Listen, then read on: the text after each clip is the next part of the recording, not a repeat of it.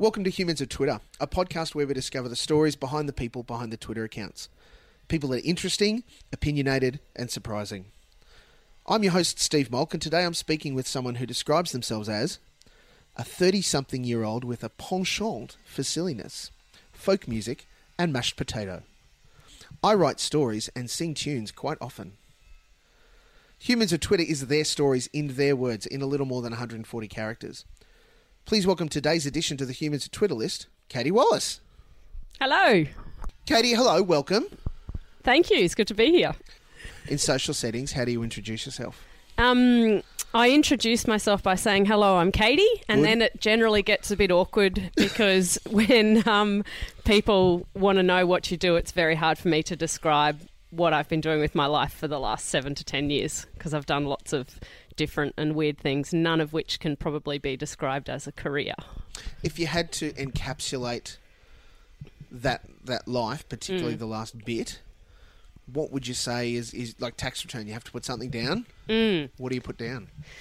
Uh, so when I'm going in and out of airports, I generally put writer. Um, the last semi-normal thing I did was write a book, but then the last two years I've been living and working in Africa, doing all sorts of things. Oh, So- Blessing the rain. and sometimes I write. Sometimes they're right. sometimes I write a thing or two. That- yeah. That's no small achievement in and of itself to have, uh, you know, a book that you've written be published. Mm-hmm. Like it, it, that. For you, is that that I have a book inside me I have to get out? Yeah, it was it was years of of living a really silly life compared to anyone else that I saw, and um and and so I'd I'd travel and you know I'd basically would work to travel for the last ten years of my life, and Sure. I'd go away and I'd write these big group emails um, because I didn't have the technical capabilities to do things like blogging, so Yeah. I was circa 2001 writing emails to you know 9000 people on a mailing list and people said you really need to write a book. And i guess enough people said it that i started to think it might be something i should do. And um, yeah so a few years ago I, I took a year away from life and turns out there was a book inside of me. And I made my millions, and the rest is history. that's right. And now i'm a lady of leisure at 35 On the talk circuit, that's right. Got my own chat show right after Doctor Oz. that's right yeah None of that is true. No, not at all. Not at all. I sold what could only be considered a fairly mediocre number of books, but um, but it was enough to feed and clothe me for a good solid six months there. I think. Uh, uh, you know, getting about, um, living out of the back of a station wagon in between boxes of books, and um, yeah, and, and it turns out. There were a number of people that weren't family and friends who purchased my book, and, and I hopefully got some laughs and some tears and and a bit of bit of a good time out of it. Well, it, it, I have to say, as someone who has read the book, I quite enjoyed it, but then I also feature in it. Yeah, So that's just my ego more than anything else. it's it is easier to enjoy a book with your own name in it. I That's agree. great. That Yeah. was me. She said Yeah. that about me. Oh, I Yeah. have to talk to her about that later. She called me a musician. Allegations. Look, my lawyers will be talking to yeah, you. that never happens. Not once. Mm. Katie, what are you passionate about? Um, I'm passionate about simple living. Um, at the moment, having just lived in Zambia for nearly two years, coming back to Australia and fighting all of the fights of life, trying to figure out how to keep my life manageable. I'm down to um, just owning enough stuff. I guess I can move my whole life around in a car. And I'd like to keep it that way. I'd like to keep my life small and simple um, in the midst of cra- the craziness of Australia.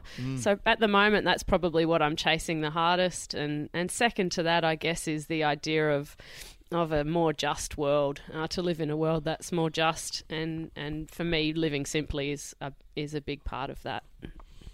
By, like, in, in living simply, a lot of people would have their own understanding of what that means. You know, it might, oh, no, I, I eat organically.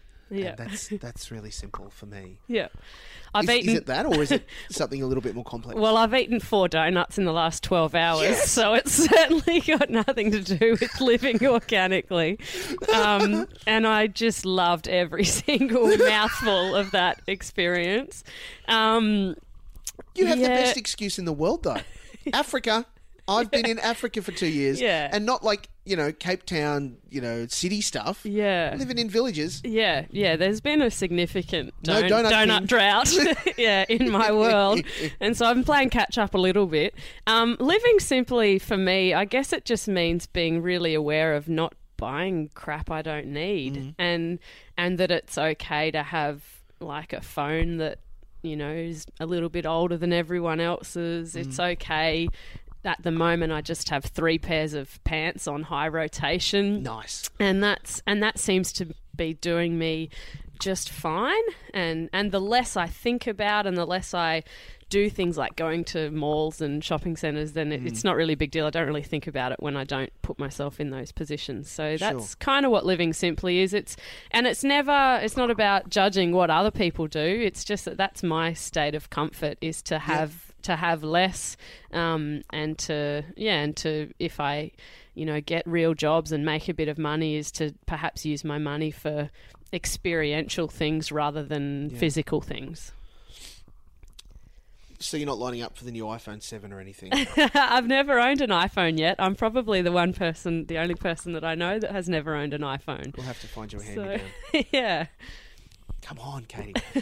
um, it's like the stuff that you speak about in that regard. I would imagine is drawn very heavily from your experience in Africa, and and you mentioned before your desire to see uh, a just world, justice, you know, uh, uh, happen in a physical reality Yeah. uh, in, in modern society.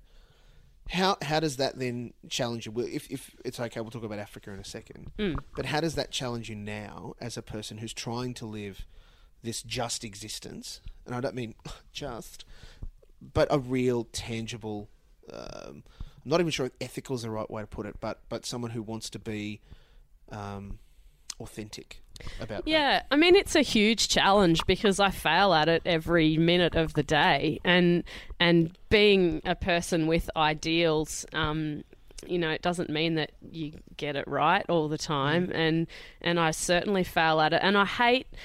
I guess I hate this idea of, oh, I've been to Africa and everything's so simple and everyone's so happy, and I have to mm. now do that in Australia because it's nowhere near as, as simple as that. And for me, I saw, I saw a simple life, but I saw a lot of people, you know, struggling with no education and no Yeah. health care. And, and so that's, that's certainly not the life I want for myself. That's not the just life. So mm. just saying I'm living simply doesn't mean that all of that stuff goes away. Sure. Um, so I think the challenge of it for me is I just yeah I just had a I had a problem in my twenties with buying crap to try and make myself happy and um and so the challenge every day for me is just remembering oh I wasn't that happy in my 20s when I had lots and lots of stuff and and I am happier now but but you have to daily remind yourself of that when you you know immersed back in this weird culture that we live in in Australia and it seems so trite to even have this mm. conversation you know because everyone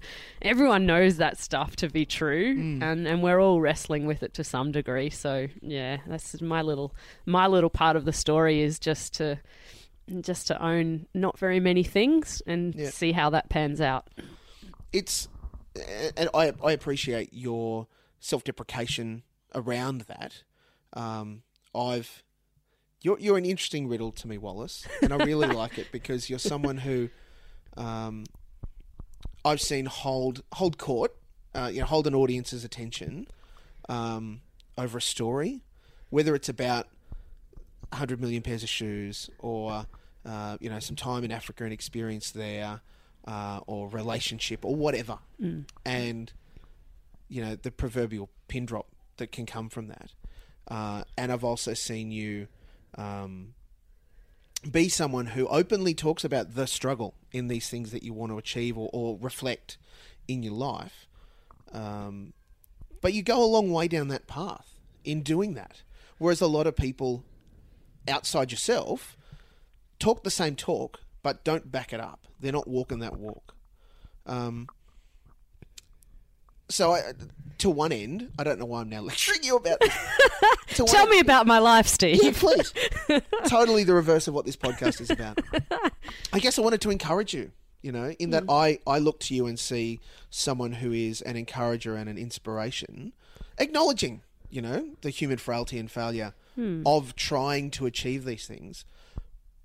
But if you don't take a step down the path, then you're not really doing it. Hmm. You know, you're not really trying to see. I think it was Mother Teresa, be the change you want to see in the world. And that's what I see in you and how you're living your life is acknowledging these are the things because you said it before. This is me, and I'm not judging anyone, and that's totally kosher. Mm. Um, that's that's it though. That mm. it is about. I, if if other people want to talk to me and engage with that, that's great. Mm. That this is how I'm going to live my life, and that's that's a huge step in a consumeristic. I have to have the new iPhone. You know, sure, shoes won't help you sleep better at night, but if you have enough on them, they'll keep them warm, keep you mm. warm. You know, that mm. kind of thing. Mm. Yeah. Well, thank you. That's a very kind and encouraging thing to hear. Yeah. It's. I'm just trying. yeah. if people haven't caught up, we obviously have a shared background and, and history. Mm-hmm. Um, we've done a lot of stuff in bands and hanging out and, and those kinds of things in the past. Um, for you, music has been a very public privateness for you, in that the songs you write reflect close stories and, and also acknowledge the world around you and those sorts of things. Why? Where did music come from for you? Mm, I guess uh, music came from my family at the outset. I grew up in a family. I mean, my grandmother and my mother, um, you know, taught me and my sisters and my cousins to all sing in, you know, four part harmony from when we were Make me really sing. little. And so we did some fairly elaborate christmas concerts as as cousins. Um, a very moving rendition of of michael jackson's heal the world comes to mind when we were having a particularly justice oriented christmas pageant um, with the cousins. And and so firstly i just have grown up with music. But i guess as an adult for me, it just became the most appealing way to tell stories because I'm a storyteller at heart, and um, and and for me, yeah, song was the only way I felt like I could breathe through some of the experiences that I'd had to put things to melody um, and to add that extra dimension to to the stories that I wanted to tell. Um, and so that took some good friends, and you were one of those people because I come with a set of skills, but I don't come with a complete set of skills um, to do that. And so. I just adopted the old philosophy of surrounding myself with people that are a lot more talented than I am, and um, and and you somehow got a look in, yeah. bass bass players are hard to come by. Yeah, Um, and yeah, and and by doing that, I think you know we did some stuff that I'm really proud of. Um, and yeah, and that so that's I've always needed people to come alongside to help achieve um, the objectives that I've set for myself. in in, in writing that music, I, storytellers, full stop, need some. I guess the experience in the background. They need to have done things to be able to reflect on and write about it for for the truth in their lives. Um, and for you, that's meant going to Africa. That's meant touring around Canada and America and Australia, singing songs and telling stories and those sorts of things, um, as well as just living the life of Katie Wallace. Um, is there is there a story particularly that stands out that became a song for you that was or that you reflect on now that is, is kind of ludicrous or important or Um, oh, there's just so many. There's so many people I've met who have just been a significant part in my worldview as it exists now. The first sort of justicey song that I ever wrote um, is probably the one that comes to mind because I remember I wrote some lyrics before I'd even been to the developing world. And just this idea of um, I'm going to meet people that every night go to sleep under the same sky as I go to sleep under, and it's only by pure chance that my life looks vastly different to theirs. And I remember just writing down a little bit of poetry before I first went to Zambia. And then going and having this experience and being completely blown away by what I saw, which is often the case when people go to the developing world for the first time. And um, yeah, and and that that um, that sort of bit of poetry combined with that experience, combined with coming home and feeling suffocated and, and feeling like I needed to do something so I could breathe in the world again, um, became the the sort of title track of the first EP that um, that I recorded with this little group of people before we became a real band, and it was called Contemplating a Change. And and the, it was my life was as simple as that. As I was living one way, and I had an experience, and it forced me to contemplate a change in the way I lived and and the way I. Um, use thing, you know, use the resources I had in my life. Is that sort of ish what you're meaning? I mean, specific people and specific Yeah. stories are all a part of that. Um, but yeah, I don't know. I don't know. No, that's Dig- to- that's yeah. a totally fine answer. I mean, it, mm.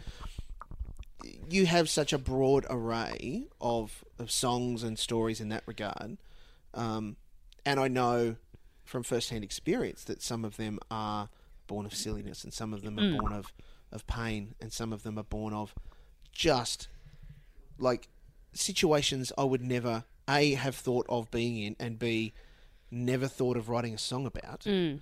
Um, Yeah, I guess it's it's a bit weird the thought of sitting in a brothel in the Philippines and in the midst of just filth and horrific nightmares of young girls and thinking, "Oh, there might be a beautiful melody that we could you know, we could write." It is it is a strange yeah, contradiction, I guess. Um yeah, and I don't know why that happens for me, but I have found myself in in the darkest of situations and, and meeting, you know, people whose lives are just horrific um, in my understanding of what a life should look like. And yeah, and for some reason wanting to sing something beautiful into that situation. Um, I often talk when I talk to people about, you know, when we would do gigs and, and things like that. And, um, you know, just this very simple idea that we can all do something. And if the thing that I can do is try and make something beautiful out of something horrific, that's enough. If that's the thing I can do, um, and that everyone has a little thing like that um, that they can do. Yeah. And then sometimes you're in a backpackers and the guy on the top bunk is naked and comes down the ladder, and that's an entirely different song that you get to write, you know, featuring a ukulele or something like that. And that's and that's the stupidness of the life that I've lived is from from one extreme to the other. And that's the gift of the storyteller, though, isn't it? Is taking those those moments Mm. and and packaging them up in a way that uh, helps us remember the, the beauty, the inanity, the horror Yeah. of, of life, and Yeah. challenging us to do something about it. Yeah, my goal at all times is to make people um, laugh and cry in the same sentence, and if I if I can achieve that, that's that makes my heart happier than anyone will ever know. Um, is that is to for all of us to experience the whole spectrum of human emotion in as short a time as possible. I find that to be, I don't know, that's a wonderful challenge for me when I get the privilege of talking to people or singing at people or Yeah. yeah. How how did you connect? I mean, of all of the places in the world to connect with, there's lots of developing nations. There's lots of places hmm. that need you know light shine on them and, and support from the first world and those sorts of things. But how did you connect with Africa that first time? Yeah. Um, so I guess I was I was part of a church, and my youth worker at the time was taking a group of people um, on a trip, and I was in a band at the time. Fairly sure that I was minutes away from Oh. becoming very famous. Definitely. I mean, yeah, we we were playing, you know, gigs in primary school halls and and um So all the big places. and yeah, nothing nothing says you're about to break quite like a folk band playing in like a metal competition in a primary school hall and you're down the road from from your you know your- where your best mate lives. Um and so I hesitated to do this trip because you know poverty didn't really the developing world didn't really fit in with yeah with the ideal I had for my life, and and a series of you know events happened that you can read about in my book, which meant I ended up going on that trip. Um, and yes, I was basically just cajoled into it by a bunch of friends and, and someone else going and someone else mysteriously paying for me to be there. And um, and yeah, and so I had just this three week experience that yeah, quite quite literally changed everything about who I was and how I wanted to live my life. and so then the music I was writing changed a little bit, and Yeah. we played in less primary schools, although still in a significant number of, of you know places uh, that weren't the best music venues I've ever been in. Um, but yeah, the the purpose of music changed for me at that point as well. It became far less about you know trying to write catchy pop songs about a love I had never experienced um, to writing music about things that you know just gripped my heart and my attention Yeah. um, in a way that nothing else had before. I mean, let's be fair. You've played in some pretty glamorous places too. um, I can think of one gig where we were performing at a community festival and a dog show broke out in front of us. Yeah, In front of us. yeah. During the during the gig. I remember particularly that gig. uh, Just it was the worst experience, and I thought in the middle. I don't remember what song it was, but I thought I'm just going to close my eyes and sing this song, and mid. And I just kept my eyes closed, you know, so that the dozen or so people watching us, you know, so that I didn't have to see their faces. And then, um, That's. I mean, the, yeah. Let's be honest, it was just Matt's mum and grandma. um, and I remember having my eyes closed and. About halfway through the song, all of a sudden, this applause broke out, and I thought, "Oh, hallelujah, we've got them! They're understanding what's happening." And so I opened my eyes, and yeah, and I saw that like some labradoodle had just done an elaborate walk by in, in front of the stage, and yeah, I mean that's that's the caliber of musician I am. Like, let's be honest. Let's be honest. There's, you know, when a yeah a dog show broke out at one of our gigs and really stole the limelight. That was, I mean, that was when we knew we'd really made it in the western suburbs of Brisbane. Yeah, we were expecting to walk off to Yeah. an album deal. Yeah, Oh. yeah, yeah. There is no more grounding opportunity. Yeah. I mean, people uh, who are in bands particularly will reflect on this. Even people that enjoy going to see live music, you know, you, you will see some shocking gigs in your life. Yeah. Whether it's the band on stage are not great, or the venue maybe just doesn't get it, or, or whatever. It's just not the right fit. Yeah. Uh, or the audience are distracted or doing whatever. Everybody has bad gigs. Yeah. Um, and I, I, I think that look, to be frank, it's you work through those number of bad gigs till you get to the good gigs. Yeah. We're still getting there. Yeah. We've still got some bad gigs to go. I was waiting for a happier ending to that story, but no, I think you might be right. So, because it all then forms a part of the rich history Yeah. of your musical journey, Katie. So Oh, yes. when you do write your tell-all biography, Yeah. or sorry, autobiography about well this and then and the, the dog show happened, Yeah. and then we played at the thing and the stuff. Yeah. I mean, we make light of it, but you've also had the chance to play um, in a, a, a like a, for lack of a better phrase, a soup kitchen for homeless people, Yeah. and perform for them. Yeah. Um, and while no dog show broke out, Yeah. you certainly had the opportunity to talk to some of those people who are super appreciative um, in in that kind of context. Yeah. Yeah. I mean, so many experiences I've had where we've walked into a gig thinking we're just a little bit better than this experience and having that real ego trip going on and just being completely grounded and yeah, and playing other the the time that you're talking to was you know a humbling experience but in the most beautiful of ways and Yeah. um yeah we just didn't want to be there and and uh, you know and i just you know we, we thought we were going to get paid and then it turned out that we weren't going to get paid um, and you know we were sort of just tired and we'd been on the road living in a smelly van for just too many weeks in a row. And um, yeah and we played at this soup kitchen for all these homeless people and and um, and you know, and I thought telling stories about orphans and vulnerable children in Zambia seemed a little inappropriate, but that's that was our gig. That was what we were doing, and so we just did it. And and then this this amazing lady, you know, went up to a friend of mine after the show and and um, you know, just wearing like a you know, neon coloured tracksuit from the 80s and just, you know, didn't look like she'd had a shower for I don't even know how long and and just said to this friend of mine I'm so happy that we came tonight because, you know, I needed to hear those stories because my life is just so good compared to, you know, some of the things that they were talking about there tonight. And and this room full of homeless people put their spare change in the jar to pay us so that we could keep doing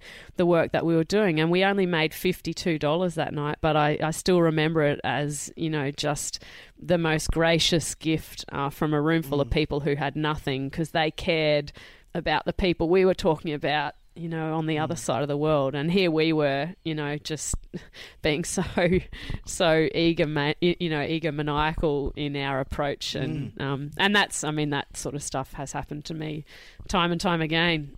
And it needs to happen to me time and time again because i seem to not get it you know? I need that lesson over and over to be to be humbled um, about yeah about the life i get to live You've been back to Africa a number of times since that first fateful three week trip, Yeah. Gilligan.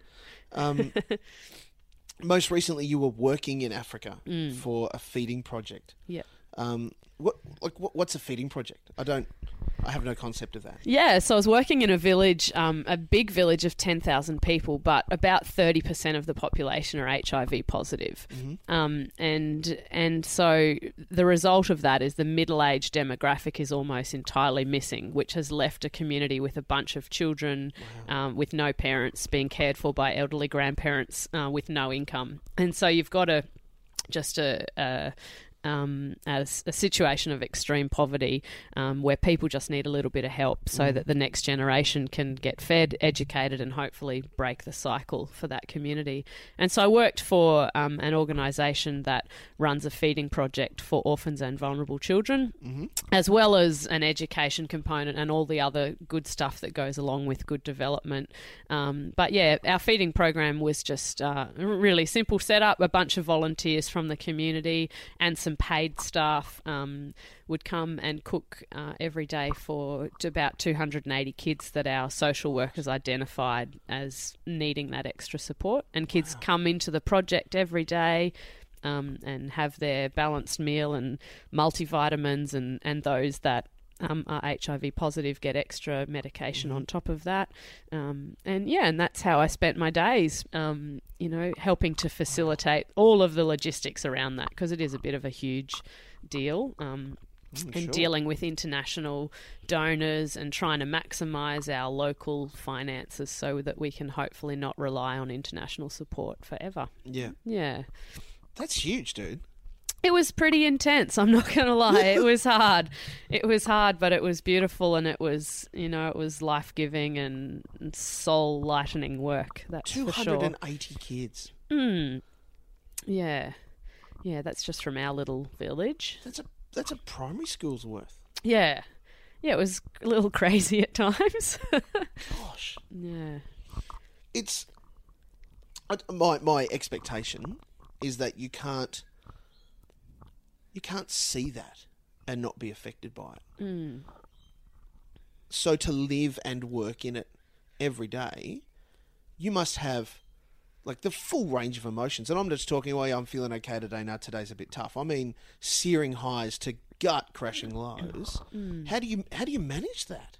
It's really strange how you become accustomed to that being your normal. And so um, I find that I cry more and I feel more heartbroken when I'm away from that situation than I do when I'm actually in it. I feel Yeah. more heartbroken when I'm talking to people in the Western world about my work. And that's, gen- I mean, you've seen me I cry uncontrollably on more than one occasion telling the stories um, that, that we used to tell. Um, and I think that's because yeah, when you're in it, that's your normal, and when you're away from it, you just see the difference so much more clearly. When I'm looking out at a room of, you know, well dressed, educated, healthy people Yeah. telling these stories, I think that difference is what messes me up. Just that the contrast is what um, is what breaks me, which is why I find it so hard to live in Australian culture. Yeah. Um, yeah, I don't know. It is. Yeah, I don't know how to explain how I can live in it. Um, I mean, you get broken, but it, it's a different. It's a different feeling. Um, because it's not. I think in Australia, you know, too many people look and and they have a sense of pity or a sense of, but but that that's not a helpful emotion to have because we can pity something but keep living our crappy lives. Yeah. Um, but when you're in the midst of it, it's not so much a sense of a pity as it is a sense of, oh, I can come alongside and we can do this together and we can fix this together. And there are practical things I can do when I'm here Yes. to help you get fed and to help you get out of that abusive situation. And Yes. um, so I think it's a much more uplifting experience to be in the midst of it sometimes.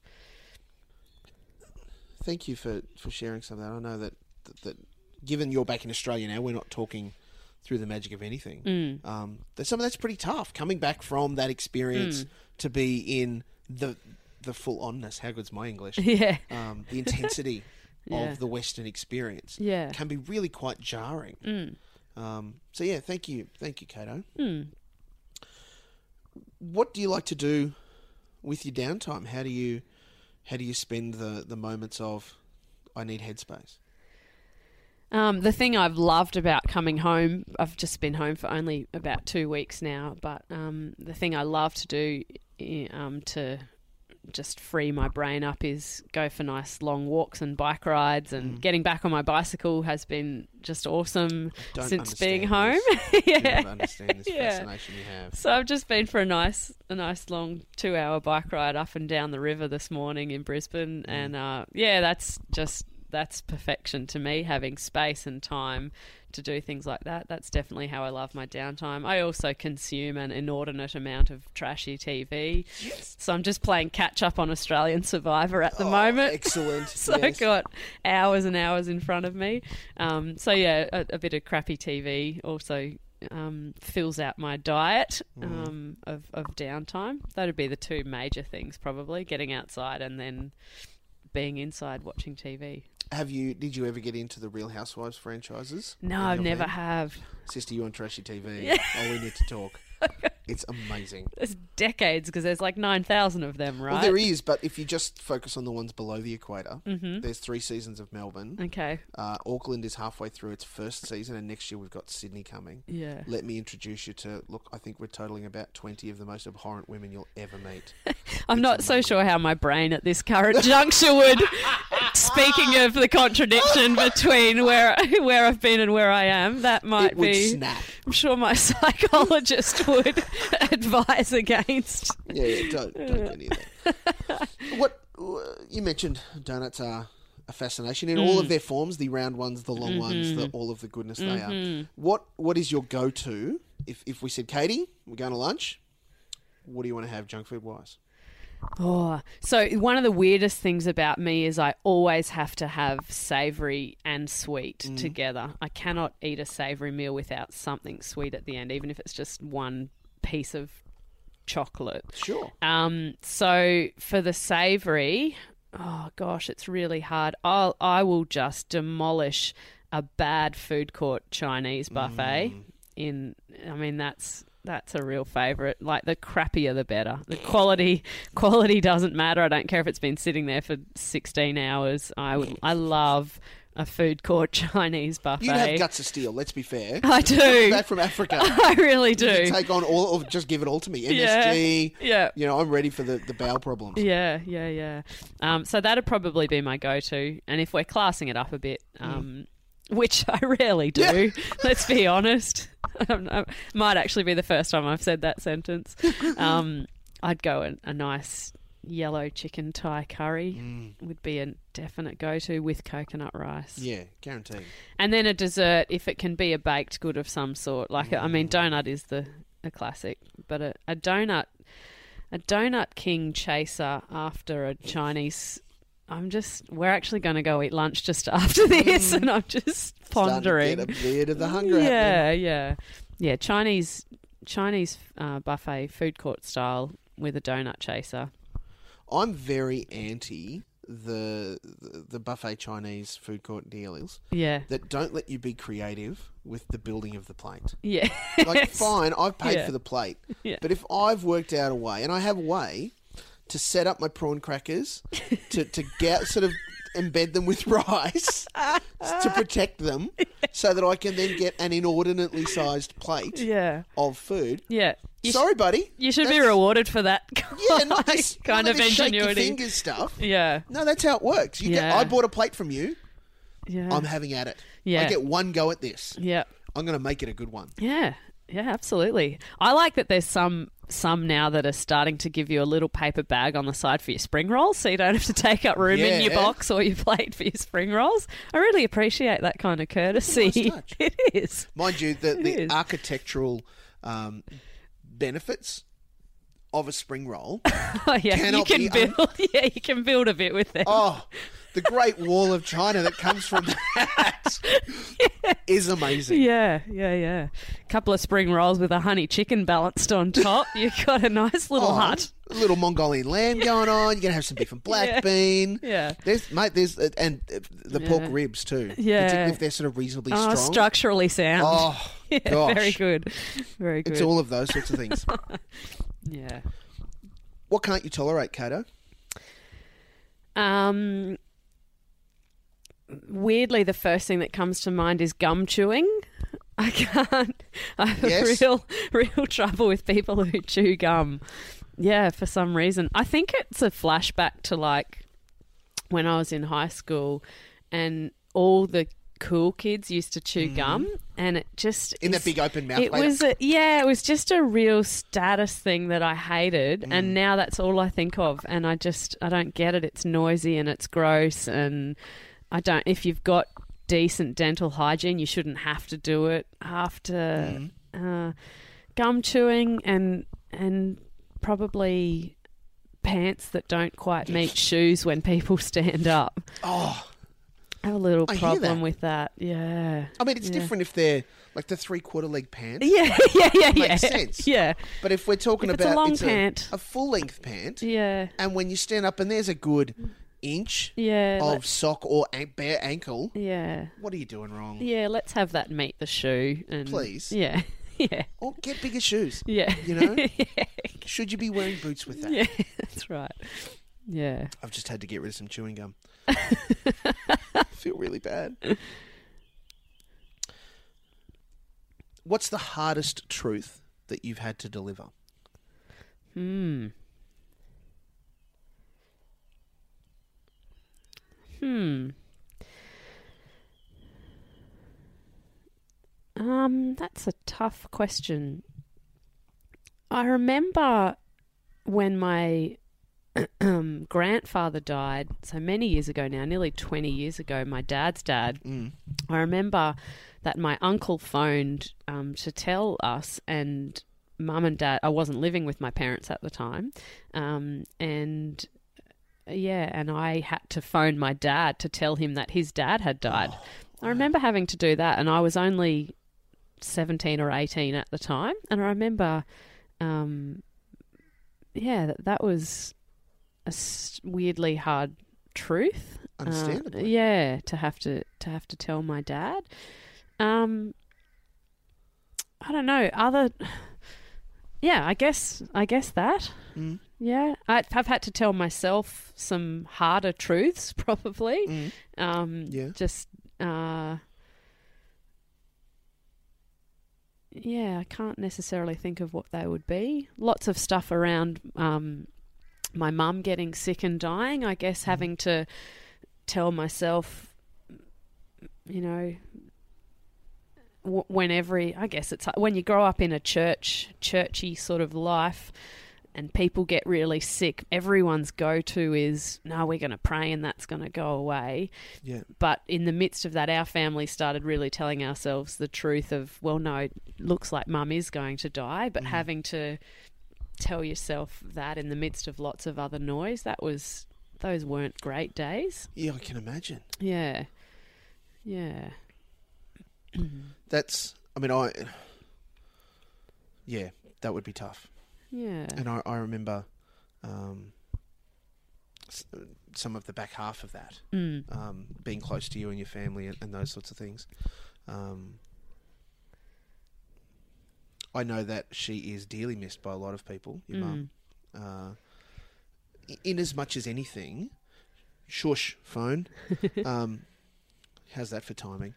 Um, i- in as much for who she was, and and not just you know who she was in the rest of her life, because that was certainly someone that was that was bold and brash and, and impacting and full of life. Mm. Um, but that even through that the last bit, she was still she'd given it all for people, and Yeah. just amazing to see someone who is being attacked by this horrid, horrid thing Mm. still be happy to want to connect with people and, and to hear them and encourage them is an amazing thing. Yeah, she's certainly certainly the way that my mum died. It was like a masterclass in how to die.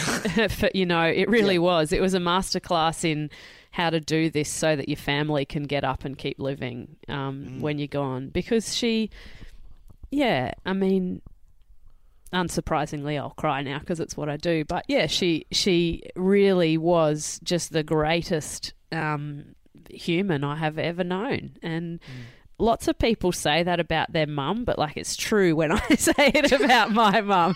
You know, like Yeah. people say it because it's the thing you're meant to say. Sure. But I mean, yeah, she truly was. She truly was.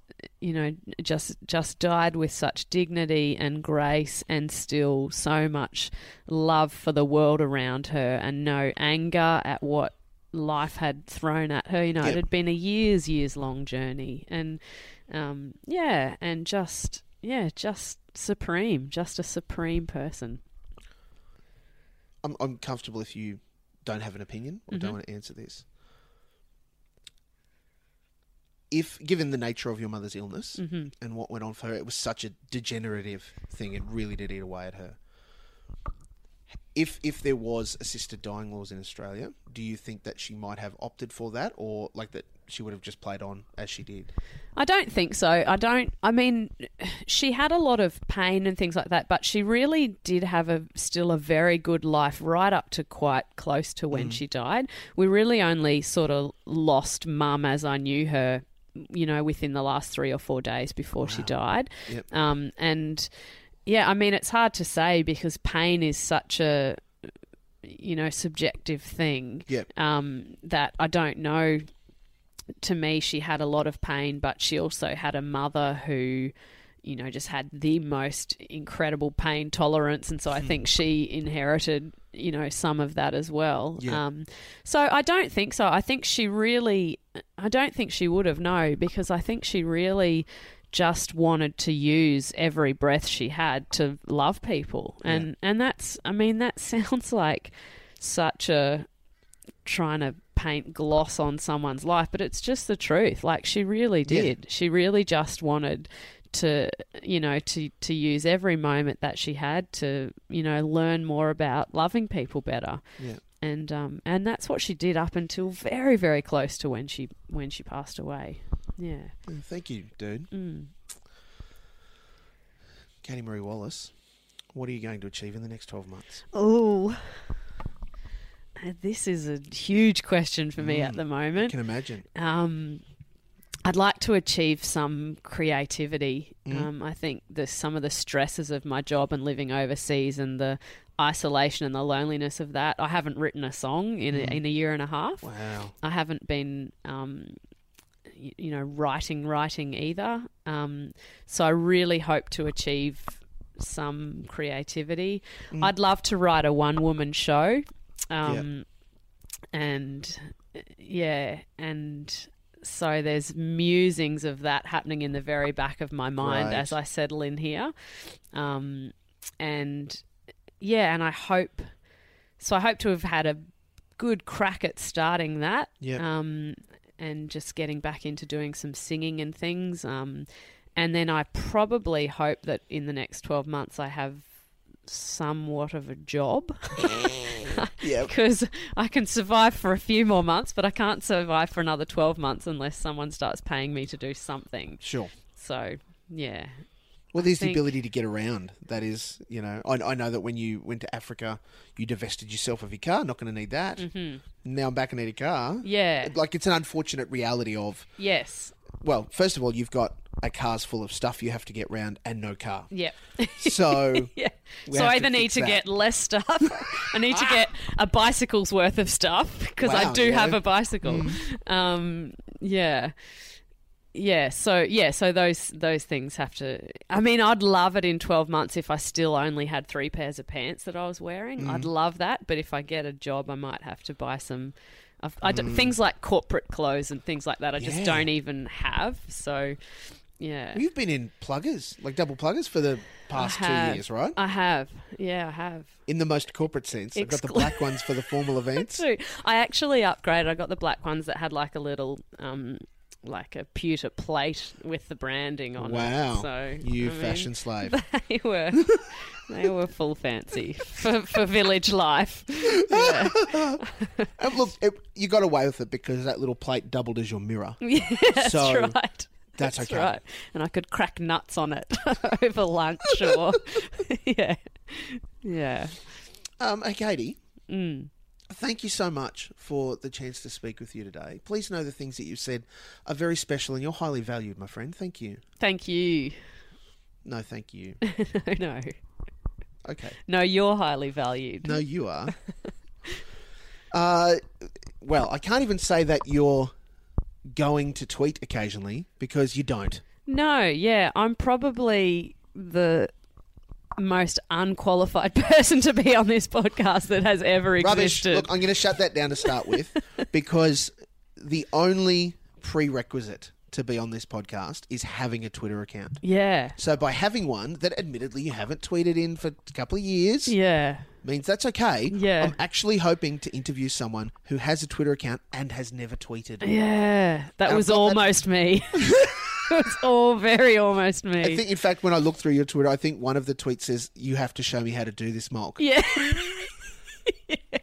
I did a great job, yeah. um, uh, but I've got that person, the no tweet person, lined up. I look forward to sharing their story. Yeah. Uh, are there social accounts, websites, things, places where people can buy your book, your your albums? How can people find the online digital experience? Yeah, It is Katie I mean, I'm such a technological loser. Like I've, I got into Facebook, you know, a decade after everyone else, but that's probably where most things happen for Yeah. me. So it's Katie Marie Wallace, um, and I do have a website, but it's under construction at the moment. So if you want to buy my book or anything, you probably need to just message me through Facebook. Books are still available. Books are still available. There's a box down in Sydney with my dad. He'd gladly post one to you to free up his, his shack down there. yes. I'm sure I've got a few floating around uh, somewhere as well. Yeah, if you want to chuckle and a cry and all of that stuff. Oh, I highly recommend it for both of those things. It's a great read, a very fun read. Just be prepared, people. Not a lot of capital letters. No, not a lot. That's another podcast, though. That's, that is a whole other podcast. Yeah. This has been Humans of Twitter, and I can confirm that at KT Marie Wallace, that's the letter K, the letter T, Marie Wallace, is indeed human.